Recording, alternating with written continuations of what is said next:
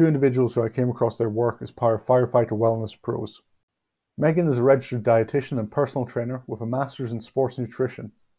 While a civilian, Megan has strived to understand the challenges firefighters face when trying to stay healthy. She was trained for and passed CPAT, completed a 24 hour ride along, and is involved in fire recruit training and nutrition. Megan also provides healthy dinner demonstrations, nutrition roundtables, workouts, and mobility sessions to career firefighters out in the field. Megan's mission is to help firefighters perform better, recover faster, and live longer. Maureen has served as a registered dietitian for over 25 years and a full-time firefighter paramedic for 20 years. While serving as a firefighter, she's the director of nutrition at Barwis Methods training facility in Plymouth, Michigan, and served three seasons as team dietitian for the New York Mets baseball organization. An accomplished athlete, Maureen understands the importance of solid nutrition for optimum performance. She was selected as one of four women in the United States to represent Brawny Paper Towels Strength Has No Gender campaign and was featured in Crain's Business magazine. Maureen's passion for nutrition and fitness and the many athletes, coaches, mentors, and colleagues she's met along the way inspired her to share her love for healthy food and insights to help others succeed. In this episode, Megan and Maureen talk about an overview of their roles as dietitians within a fire department, their individual philosophies around nutrition, the biggest health challenges faced by firefighters, the impact they have made in their individual departments, and how they see the role of dietitians in fire departments developing over the next five to 10 years. I was going to say then, um, Megan, for you, if it's a case of, you know, logistically, how's a, how's a run for you then? If you've gone around and, you know, measured um, guys' body fats at the station, someone's turned around and like, actually, that's a bit higher than I expected it would be you know what what's the next steps do they book an appointment with you personally or you know do you say like look this is my office hours come see me during these times or whatever. So i really believe on like a boots of boots on the ground approach where like they're not probably going to drive out to the middle of the county to come see me if we've got stations 45 minutes away. So i'd rather drive there and show up you know um, so that's been a big part i feel like of my success is having someone who just shows up for you um, sometimes they'll say, Yeah, I want to do health coaching, and that doesn't cost them a thing. We'll do it on the phone, we'll do it on Zoom. I'll come out to the station, hit a um, get a couple people, you know, in one fell swoop. Um, I also offer, you know, circuits like I'll go out and do workouts or mobility demonstrations. So bringing the foam rollers out. And I think one of the big things is if you can get them to stop hurting, because they're all they've all been injured at one point mm-hmm. or there's a muscle that doesn't feel quite right or you know their form's really bad so if i can get their lower back their knee their shoulder to hurt a little less they're going to start buying in whether that's from the fitness perspective or the nutrition's perspective um, or they'll ask me questions while we're doing the demo so um, you know i kind of do a lot of different things and i wear a lot of different hats but it keeps them coming back with different types of questions and addressing that whole wellness perspective. Good afternoon, Megan and Maureen, and welcome to the podcast. Thank, Thank you. you. Thank you for having us. No worries. Thank you very much, ladies. Um, I know you guys have both got uh, an interesting story to tell, and you've got a good background within the fire services from both your individual angles. So I was really, really keen to get you both on after I saw some of the work you were doing with the net, um, and just really pick your brains on you know what you've done in your, your individual departments. Um, for both you guys, then for anyone who hasn't come across you in your work, you just give us a bit of an overview of you know your career, where you started out, and where you're currently at. Uh, with that, could we probably kick off with you, Megan? Sure. Um, so my name is Megan Louts. I'm a registered dietitian, um, personal trainer, and TSAC facilitator, and um, started in corporate wellness. Fell into a position with um, an OCMED group in Maryland, and um, you know fell into fire and police. Um, a little bit of corrections. So um, it's really kicked off since I've been there for the past few years. And um, really, what I'm here to do is to get firefighters to perform better, recover faster, and enjoy long and healthy retirements because that's, you know, the most important thing, right? nice, nice. And what about yourself, Mo? Uh, so I've been a firefighter for over, uh, let's see, 22 years. And I've also been, or I was originally a dietitian and still am a dietitian. Um, I practiced for a few years in clinical nutrition um, and then decided to make a career switch, uh, became a firefighter paramedic. Um, and I've worked for Canton Township, which is in Michigan, uh, for like I said, over 20 years. Um, a few years back, I would say maybe six or seven years ago, I decided to kind of resubmerge myself in nutrition. Um, I had changed up kind of the way I was training, um, and I um, started to train at a facility that didn't have a dietitian on staff. So it was really fortunate that I was able to um, work with some really great athletes and also kind of submerge myself into uh, working with some professional athletes, um, which led me to the job with the New York Mets. So I served as the uh, performance dietitian with the New York Mets for the past three seasons. Um, and with that platform was able to really kind of make an impact also in the fire service. So fortunately, I feel like once I got that job with the Mets, even my own department was willing to listen to me at some point about nutrition. Finally, I got some buy-in, and um, so I've been working with some of the local academies and local departments uh, to really kind of educate uh, firefighters that they are athletes and that they should treat their bodies as athletes. And so my message with nutrition has really been to um, improve not only uh, longevity in the career, but also much like Megan, really trying to educate so that we can enjoy our retirement. We work a long career, mm-hmm. and a lot of times we have a lot of things that are stacked up against us with the career, whether it's stress, um, you know, just the nature of the job. And so I think nutrition plays a really important role in that. So I've been able to merge the two with working with professional athletes and with uh, police and firefighters on the nutrition point of things.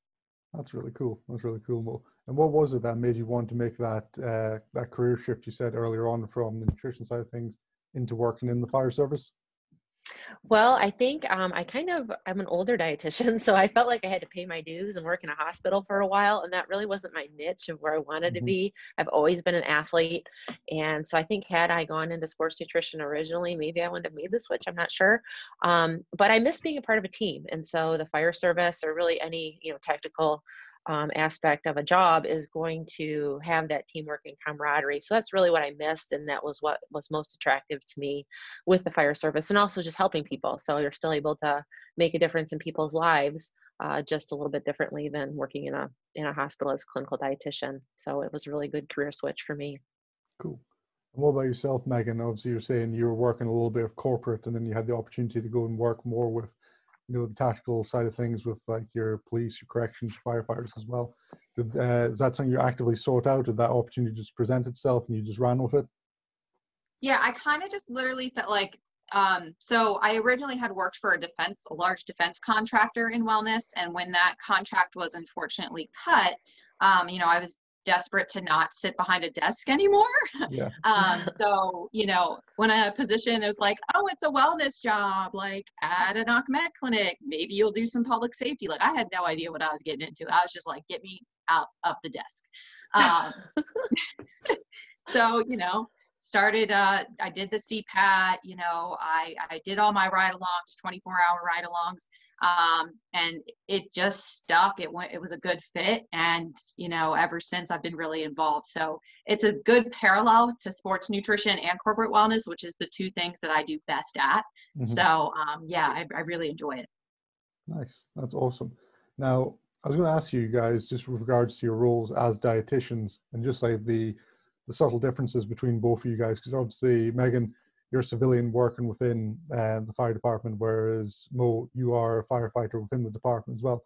So, is there any real differences with regards to just your delivery and you know how you go about your job and you know working with firefighters? I think um, I think one of the really great things that Megan has done is obviously she's submerged herself in the environment. I think that's important because I think the fire service or or military um, police officers they want people who know the job and so when you have outside instructors that come in uh, they judge you immediately mm-hmm. they want to know your background like how do you know what we go through and what our lives are like here at the station blah blah blah so i think that um, i fortunately have buy-in because i am a firefighter and i see it although in my own department it's a challenge because I am who I am, and you know people don't always want to listen to the I don't know the old lady on the department. Um, so I do have a lot of success in outside departments because I'm not not, not, speaking to your peers, um, but I just feel like getting buy-in is so challenging in this profession. Um, in the public safety profession. So, as much as um, you can be a part of the group, submerge yourself in the environment, you get that buy in. And that's really important if you want people to listen to you.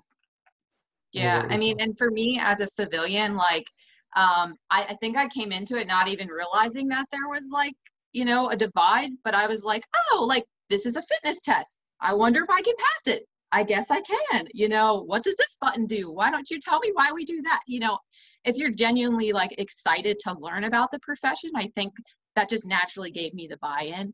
Um, and then also practicing what you preach. Like, okay, well, she can lift that, then you know that's pretty cool. So.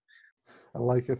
No, I agree with both you guys on that as well. Like uh, I've heard many people have had as guests on the show have said about you know, getting that buy-in, especially if you're a civilian coming into the role as well, and just getting an understanding of what people are doing within that profession. And it's something I can relate to, like my own practice as a strength coach. The the best buy-in I've ever had from athletes was actually showing up practice and doing their sport.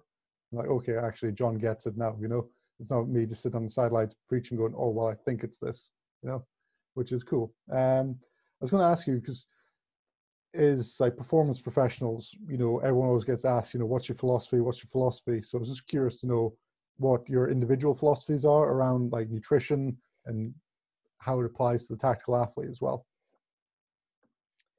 So I think for me, um, one thing that I've really based my message um, in any department that I go talk to, or even you know with athletes is to keep it simple i think there's so much misinformation that floats around and social media has such an impact on people that my message has really been um, to keep things as simple and make small changes which can make a, lasting long-term big impact. Um, so oftentimes i speak about hydration which seems so simple and basic but it's really important in the fire service especially. Um, i speak of you know just basic things like eat more fruits and vegetables because of the great impact it has on your gut health and on your mental health. Um, and then I speak of, you know, trying to eat less processed food because if you do that, you're going to eat more whole food and you're just going to feel better. Um, and, you know, in terms of longevity, that's where we get, you know, reduced inflammation and all of the other messages that come along with those simple messages will happen if they can mm-hmm. just embrace small, simple changes. Um, and I really try and just break things down and keep it as least complicated as possible because as soon as someone hears of someone having success with a you know quote unquote diet they immediately want to jump on board with it so i think a lot of what probably megan and i both do is dispel a lot of misinformation and just try and keep things simple because if you get too much detail it gets confusing and then you lose people yeah, and to piggyback off of that, like firefighters are attracted to extremes. It's not like explosions or like, you know, 15 pounds of weight loss in a week like it's not cool to them like it's not good enough. Um, but the problem is when they get on those types of diets they commit real hard for two weeks and then they get a bad call and have a bad experience or something happens at home or they're going through a divorce. Like they can't adapt this extreme lifestyle to extreme challenges. So when you do those smaller changes it's kind of like a snowball effect like you know if you've ever heard of dave ramsey and the snowball effect for finances it's the same thing for nutrition. It's that oh okay i added an extra eight ounces of water today. Well maybe tomorrow i can get to 16 more ounces of water. And it slowly rolls over um, and, and you see bigger changes down the line that they can actually stick to.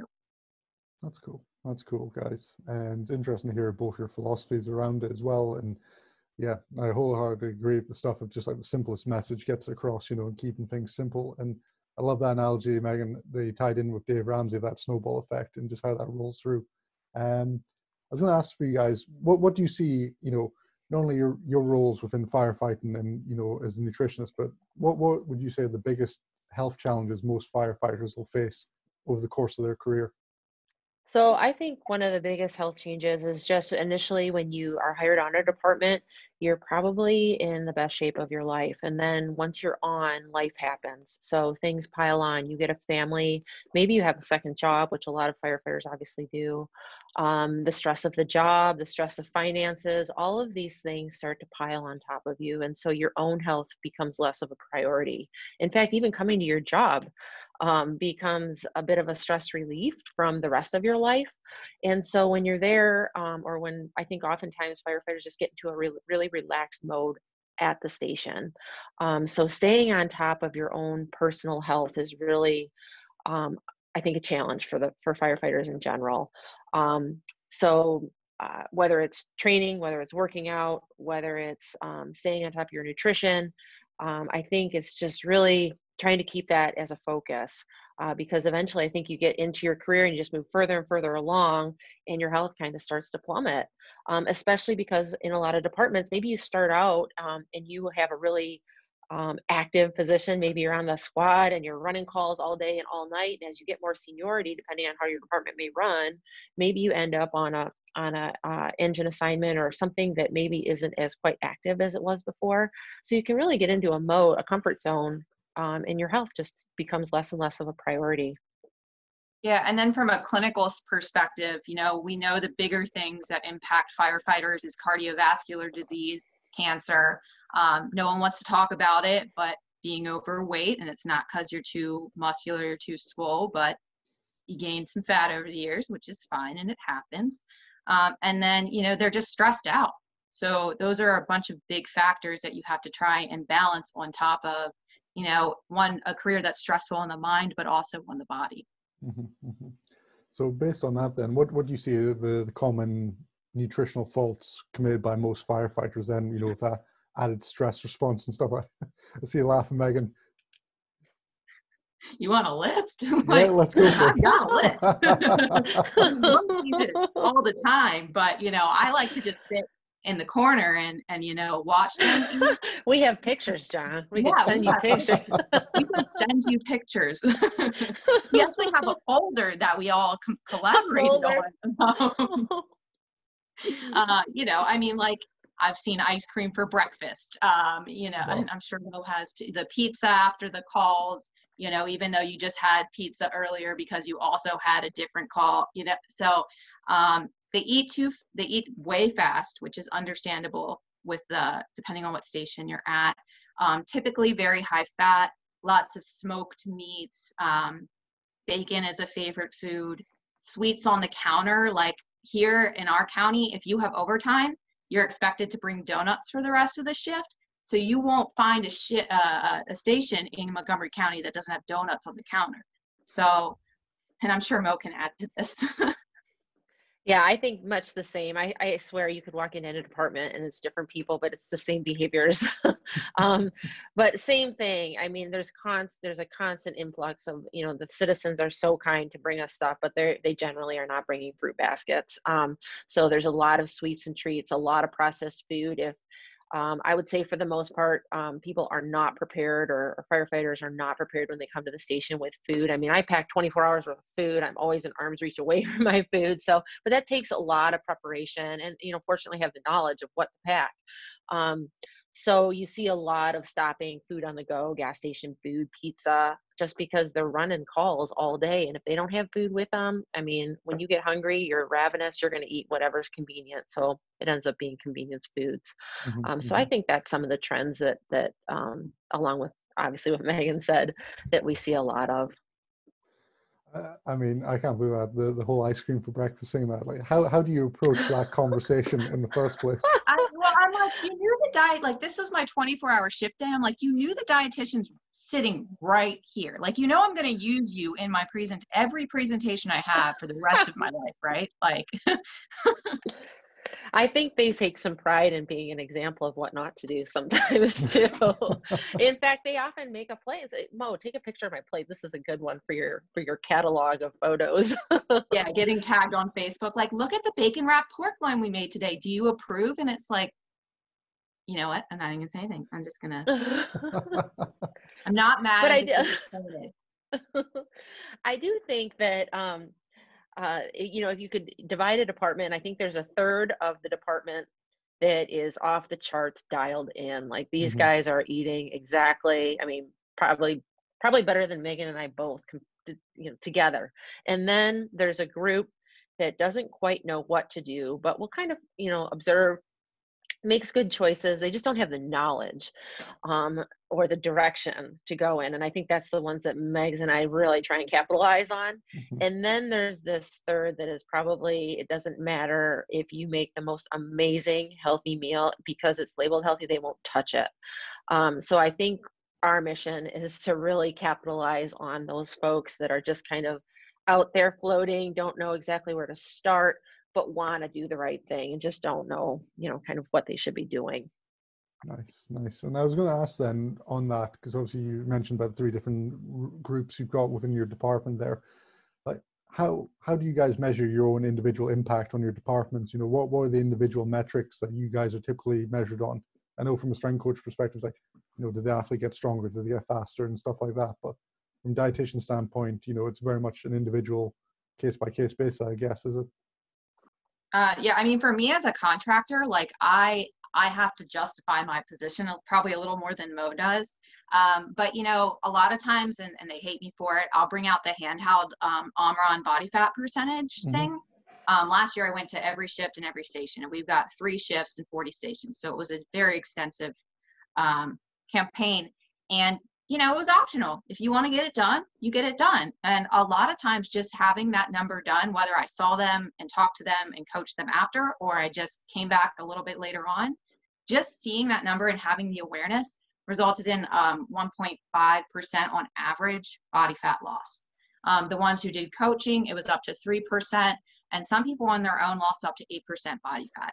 Um, so sometimes it's just the awareness and having someone show up and being like, What are you doing today? Are you disappointing me? Or, you know, and, and joking around with them and, and you know, still making them feel comfortable, obviously. Um, but the same thing too, like for our recruit class, um, you know, I do some of the fitness as well. And um, we see them get stronger. We don't see as many hydration related injuries when we've done this nutrition curriculum that I've worked on uh, we don't we haven't had a case of rhabdo in a recruit class since I've started. So some big things, some big things can happen by hiring a dietitian. I think that's an advantage to having um, us, you know, a Megan on your department because, you know, for me, obviously, I, I have a dual function. I, I try and make an impact by, um, uh, you know, doing what I can within my own department, but I'm not exactly teaching a class or um, able to do the kind of um, diagnostic stuff that that Megs is doing. Um, I think you run into issues with your union too on what you can and cannot do, and it's different on every department.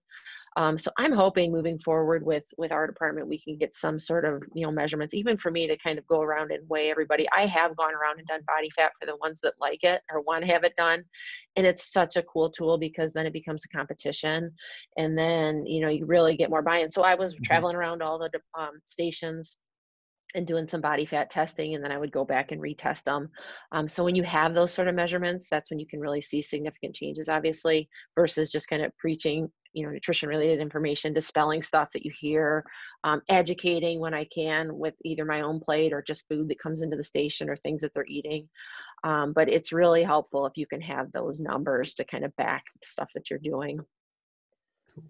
and, and i think too sorry Mo, oh, I was sorry, just say, think, how, how do you balance out your, your logistics side of things as well just because obviously you're a firefighter and you're doing the nutrition side of things as well I really think like uh, like what Meg said, which is the boots on the ground. So I compare it to being in the clubhouse with a professional team. So for me to sit down, um, you know, with my department and teach a class, like I mentioned, probably isn't going to happen. Um, it can be organized, but you know, oftentimes you got people going out on call, so you're missing some some of the the crew, whatever it might be. Similarly, if I was to walk into the clubhouse let's just say with the Mets and decide I was going to teach a class, an hour class on nutrition, like that's just not going to happen. These guys have made it, and um, you know they they for some of them want to make it's, it's almost identical to the fire station. You got that third, third, third again with a pro- professional team. Um, so m- the majority of the educating that I did there, and the, more, the majority of the educating that I do in the fire station is right in front of me. So if mm. they're making a protein shake or they're making a smoothie or they're cooking dinner, maybe I can suggest they swap out the oil that they're using instead of using, I don't know, canola oil. Maybe we can use avocado oil instead. Or if they're making a smoothie and they're adding protein powder to it, and then they're adding maybe some syrups or some different kind of sweets and things, I can suggest alternative things and educate along the way. Um, so I feel like being a presence, um, whether it's in my department or whether I go out to other departments, it's really just being there and observing and kind of seeing how things function and then making those interventions when you can. Um, and I think that that's more effective and has more of an impact than even sitting through necessarily an hour class or just another part of their day or another routine kind of thing that they do. Um, so I would agree with Megs. I think the most impact can be made when you're right there to kind of just talk and rub elbows and and really just interact with them and get to know them. Yeah, definitely. I mean, that sounds awesome. Just because, like you both say, it's just you're building that rapport, and it's very much you know quickly applicable rather than someone sitting in on a seminar and like you said, there'll be that division throughout the group. Some will be really into it. I was like, okay, tick the box and you know move on. So it's exactly. interesting. I was going to ask you both. Obviously, you've got very different positions within the, the fire service as well. But what would you say the, the biggest you know challenges you've faced individually with you know trying to implement more of the diet and you know nutritional side of things within the fire service? Um, I, for me, I think it's just, it depends socially, like on the social support. Um, you know, if you're at a shift that there's a guy he's vegan and he's the guy who cooks, you're going to eat healthier options. You're going to eat the plant based options. You'll try it because everybody else is on board. Yeah. But if you're at the shift where the chef is constantly doing bacon wraps, who knows what, that's what you're going to eat. And if you're at a stressful station, you're going to eat a lot of that because you're stressed out and you're tired. And it's going to be a lot harder to be the guy, the girl who's bringing the Tupperware and eating that instead of eating with the group. Mm-hmm. Um, so I think that's one of the bigger challenges most firefighters face. Um, you know, if their shift's not on board, it's going to be a lot harder. I would agree with that, and I think it's so dependent on on, not only the chef but the station and who the chef is.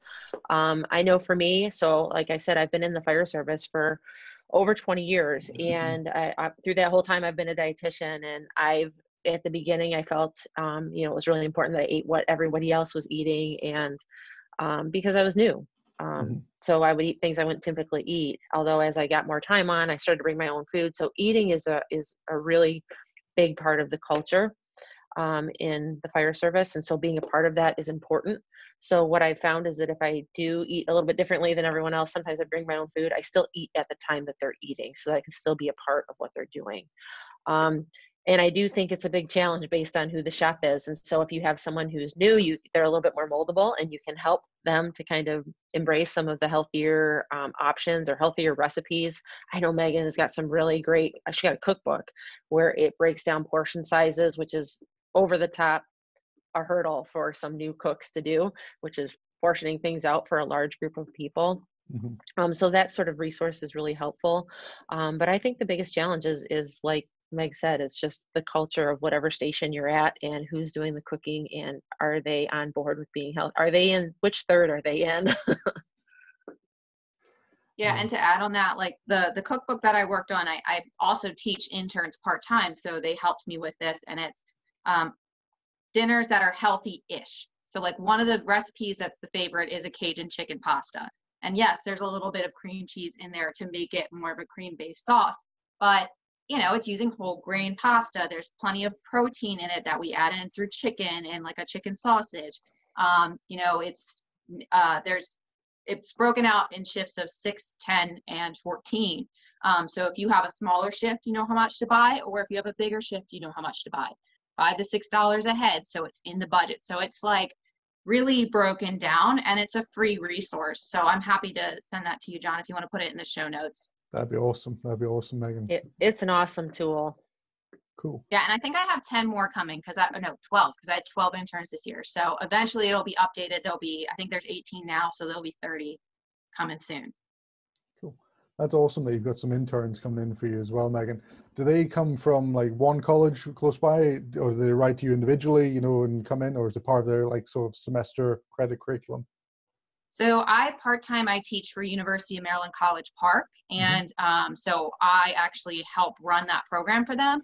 Uh, and I used to just take like two a year or so, and they'd come for three weeks or however many weeks they had, just to kind of see because Mo and I are on the very fringe of dietetics. like, you know, if you're a dietitian, you go into clinical, you go to a long-term care, uh, or you know, you go into food service, and it's not very fun. I mean, maybe for people who really like it, but you know, when you get to get on like a fire truck and then take the fire truck to the grocery store and then you come back and you get to hang out with everybody and you get to cook and show them that healthy eating can be like can taste good that's like the coolest thing ever so it's really nice to show that to some you know newer kids in the uh, in the field that's cool. And I mean, how, how long do you have your interns for? Is it for like a 12 week window do you get them or do you get them for a longer period?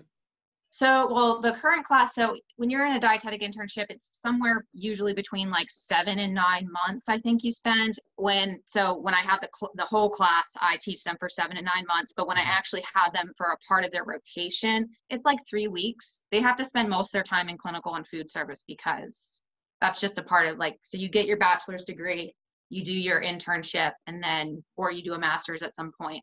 Um, but, you know, becoming a dietitian takes quite a long process of schooling. You know, we we didn't just get our degree, you know, mm-hmm. or get a little paper online that says we can do nutrition. Like it's it's pretty intense.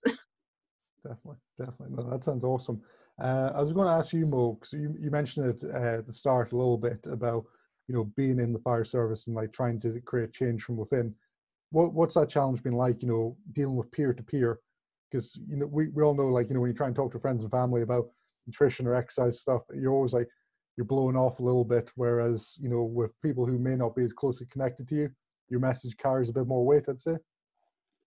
I would, I, yes, I will definitely agree with that. I think that, um, you know, it's almost like preaching it to your family, mm-hmm. um, which I've had a little ru- rush of lately with my own family, people having some issues and me trying to like, you know, fix their problems for them nutritionally. And maybe they're just not at that point of being willing or ready to receive the information. So I think it's very similar at the fire station. You know, there has to be that open openness and willingness and readiness to receive information. So a lot of what I do in my own department is through example. So I try and prep all my own food, or if I'm at my station, then I will cook some some meals too um, especially because I'm on, uh, I'm the engine operator. So that is typically the spot that does the cooking. Um. So I can cook things and, and, you know, sneak things in or hide things in, and then they'll ask questions about it.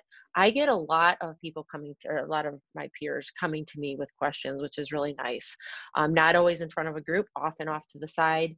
And it might be about some sort of personal nutrition in, uh, issue that they're having. It might be trying to lose weight. Some of them are trying to gain weight. Um, so I'm fortunate to kind of be right there and I can catch shifts coming on and off too. So not only my own shift, but other shifts as they come on and off may ask questions if they change up their training or, you know, debunking a lot of misinformation that they may have. Um, so I feel really fortunate. The other thing that I do though is I also teach at um, two local academies. So a little bit different than Megan's department where she has recruits that are all going to be working for her department. This is more of a conglomeration of other departments that all train in one facility, and then those recruits go off and work in different departments. So, the cool part about that is that once those recruits leave both police and fire academies, they go off to area departments and then once they're on that department if they're looking for a dietitian or they're looking for a strength and conditioning coach or a physical therapist or whatever it might be because i've put together a program that incorporates all of those things we have they have those resources to call upon. So i've been invited to a lot of departments to speak on nutrition um, outside of my own just based on that um, you know initial contact that i have with them. I teach eight weeks of nutrition in both the police and the fire academies locally here and then like i said they branch off to a lot of different departments in michigan and then often i'm called back which is really cool. That's that's awesome that's awesome and i mean working outside in like you know different departments do you see any major changes or major differences between say like you know police and fire uh, services with regards to their uptake on like you, you know the nutrition information that was roughly about the same I think I personally feel it's it's very similar. I think both jobs are are stressful. Both jobs deal with shift work. Both you know professions are sleep deprived. Both of them deal with mental health issues. Um, so I feel like my message is very similar for both of them. Just teaching basics on food prep, how to pack your lunch. If you're a police officer, obviously you spend your whole time just about in your patrol car. So how do you mm-hmm. pack for that? Um, what kinds of foods do you bring when you're obviously when you're a firefighter you're out and about a lot too so you've got to be prepared at all times and hydration is a big problem for both um, professions as well with the equipment that we wear and the elements that we're dealing with um, so i feel like the message is very similar for both and I was going to say, like, obviously, you guys are doing some fantastic work within the, the fire service within your own individual counties. How do you see, you know, the role of the dietitian embedded within the fire service developing over the next five to ten years? Yeah, I mean, I'm hoping that we see, you know, especially with bringing interns in, I'm trying to show them, you know, you can do so much more than just, you know, clinical food service, whatever. Um, but it takes a special fit for a fire department, as we mentioned with the rapport. You know, if you bring, you know, the the skinny vegan runner in and she's trying to make everybody vegan and they spend four hours chopping vegetables, you know, it's just not gonna work. And that's mm-hmm. where some departments get burned is they don't really think, oh, I should probably look for a sports dietitian relative to, you know, maybe the clinical dietitian who's more used to those nine to fivers, whereas the sports nutritionist or dietitian is used to weird schedules and um, lack of sleep and traveling and that kind of thing. Yeah, I would agree with that too. I think you've got to find the right fit, but I do think there's going to be a, a bigger presence, a greater presence of dietitians in tactical um, professions, period. Because I think that departments are learning that they need to invest in their number one piece of equipment, which is their employee. And if we can make these changes and we can, you know, embrace healthier uh, mental and physical lifestyles that that creates longevity and it and decreases in sick time use and you know long-term healthcare costs all those sorts of things um, and i think that a lot of dietitians now are similar to megan they're combining uh, careers. Mm-hmm. So now you've got maybe a strength and conditioning coach and you've got a dietitian, which is a great package. Um, I know in pro- professional sports, they're combining being, you know, the culinary aspect along with being a dietitian. Um, so I think dietitians like Megan and I, when we're out and about and we're teaching and we're trying to help departments find other resources, I know the message that I deliver is look for a sports dietitian because at least what I've found is that they're very similar firefighters should be training, should be fueling, should be recovering, just like professional athletes are. Like I always say, the difference between you know baseball players they know their game is at seven o'clock and they've got six hours prior to that to hydrate, eat, get massages, CPT, you know, mm-hmm. do a little warm up, uh, strength conditioning, whatever it might be before game time. And then after, they've got a whole slew of folks that are taking care of them too. A firefighter doesn't have that. We have to bring all of those resources to ourselves. And so you know our event could be at 8 a.m when we come on shift. Well you were, if you were out the night before and you slept in and you did not even take a sip of water before you entered the fire station you are already at a huge disadvantage not only for your own health but for your hydration for your recovery. You know you just uh, cascaded this series of events that is working against you. So i just think that dietitians are a great uh, resource and a great person to be working in departments to deliver these messages and take care of the employees or help take care of the employees. Oh, that's cool. I, wholeheartedly agree. And I think that whole thing around the tactical athlete, it, whether they be, you know, military, police, fire, uh, EMT, whatever, I, I, can see that growing more and more of just that performance team around them to look after them through the whole course of their career from recruit to, you know, ending up retiring from that profession as well. And that'll be great to see. Um, I, I, really want to touch on with both of you ladies is just uh, uh, you first came across my radar because I saw some of the stuff with uh, Annette Zapp, who's obviously been on this uh, podcast as well, with the, the Firefighter Wellness Pros initiative. So could you just talk to me a little bit about how you guys both came connected with Annette and you know the, the whole initiative around uh, firefighter wellness professionals? Yeah i mean we all met through the internet so that's pretty cool um, you know that's why we meet people during the middle of a pandemic right? Um, no i think we've we actually never all met in person. Yeah i know super super creepy i guess if you really think about it but I, I'm this uh, this podcast is testament to meeting people through a pandemic yeah.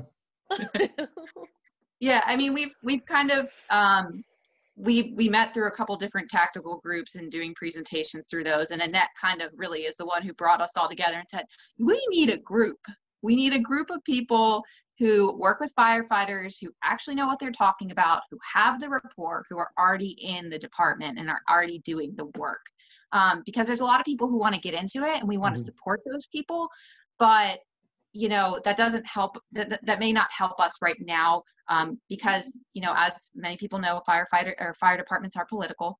Um, you know you've got the unions you've got the the buy-in of the participants and those kinds of things.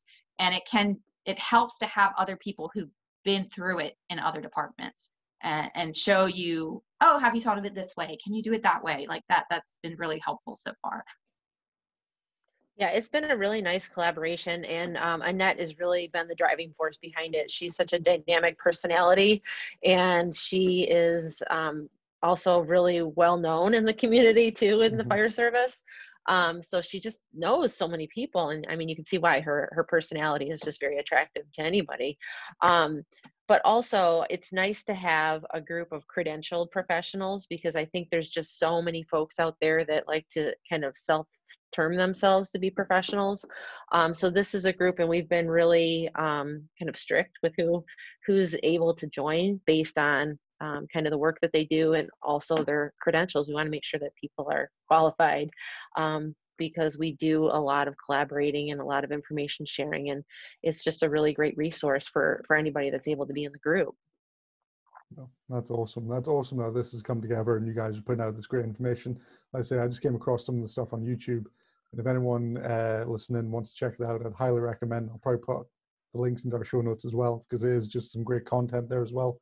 Um, obviously, Mo, Megan, I always ask everyone who comes on the show just for what they're engaged in for their own, you know, continual development as well.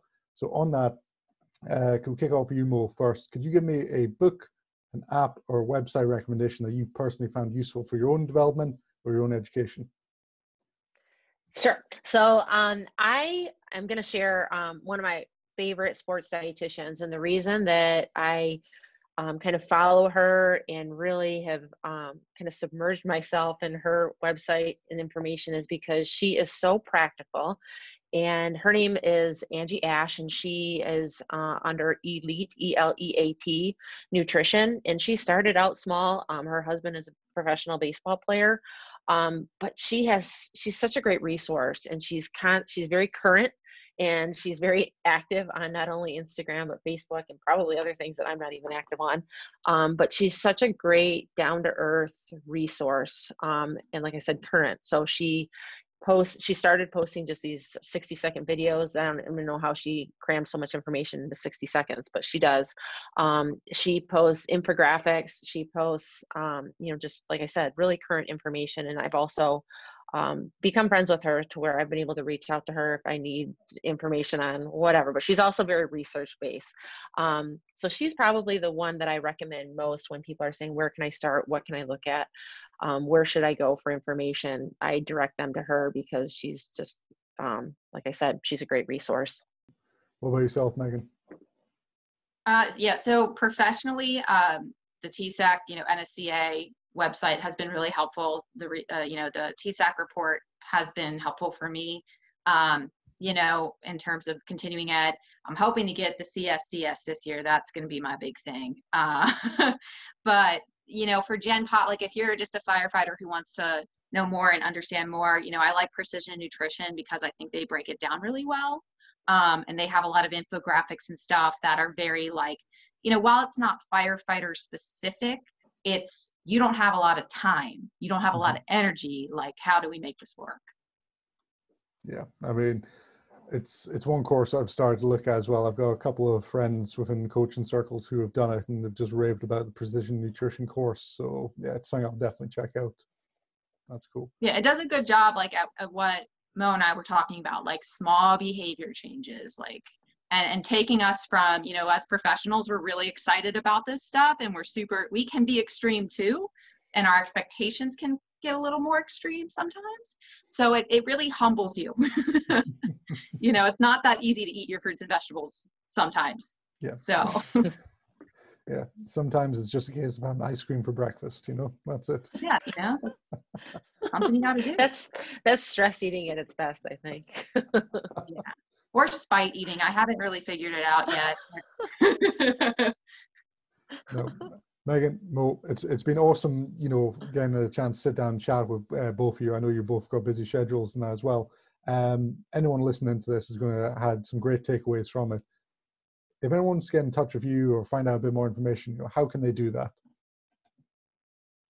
So for me, I'm on Facebook and also on Instagram. I think that's where I've limited my social media presence to. But um, and it's just my name, Maureen Stockline, with an RD after it.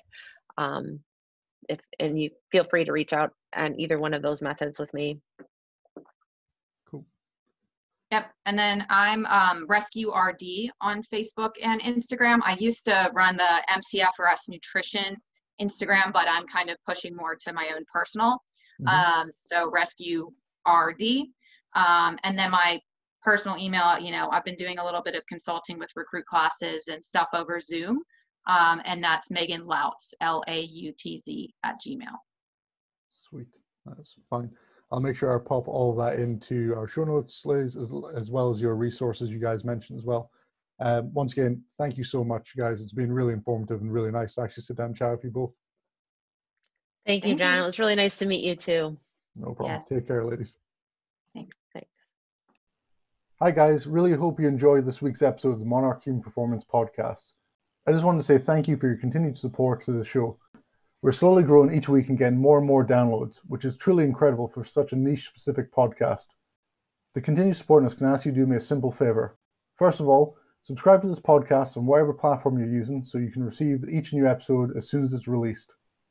Secondly, if you found something educational, if it made you see a different perspective, or if you took something away from this podcast that made you better, please leave us a review as it means a lot to me and please share the show.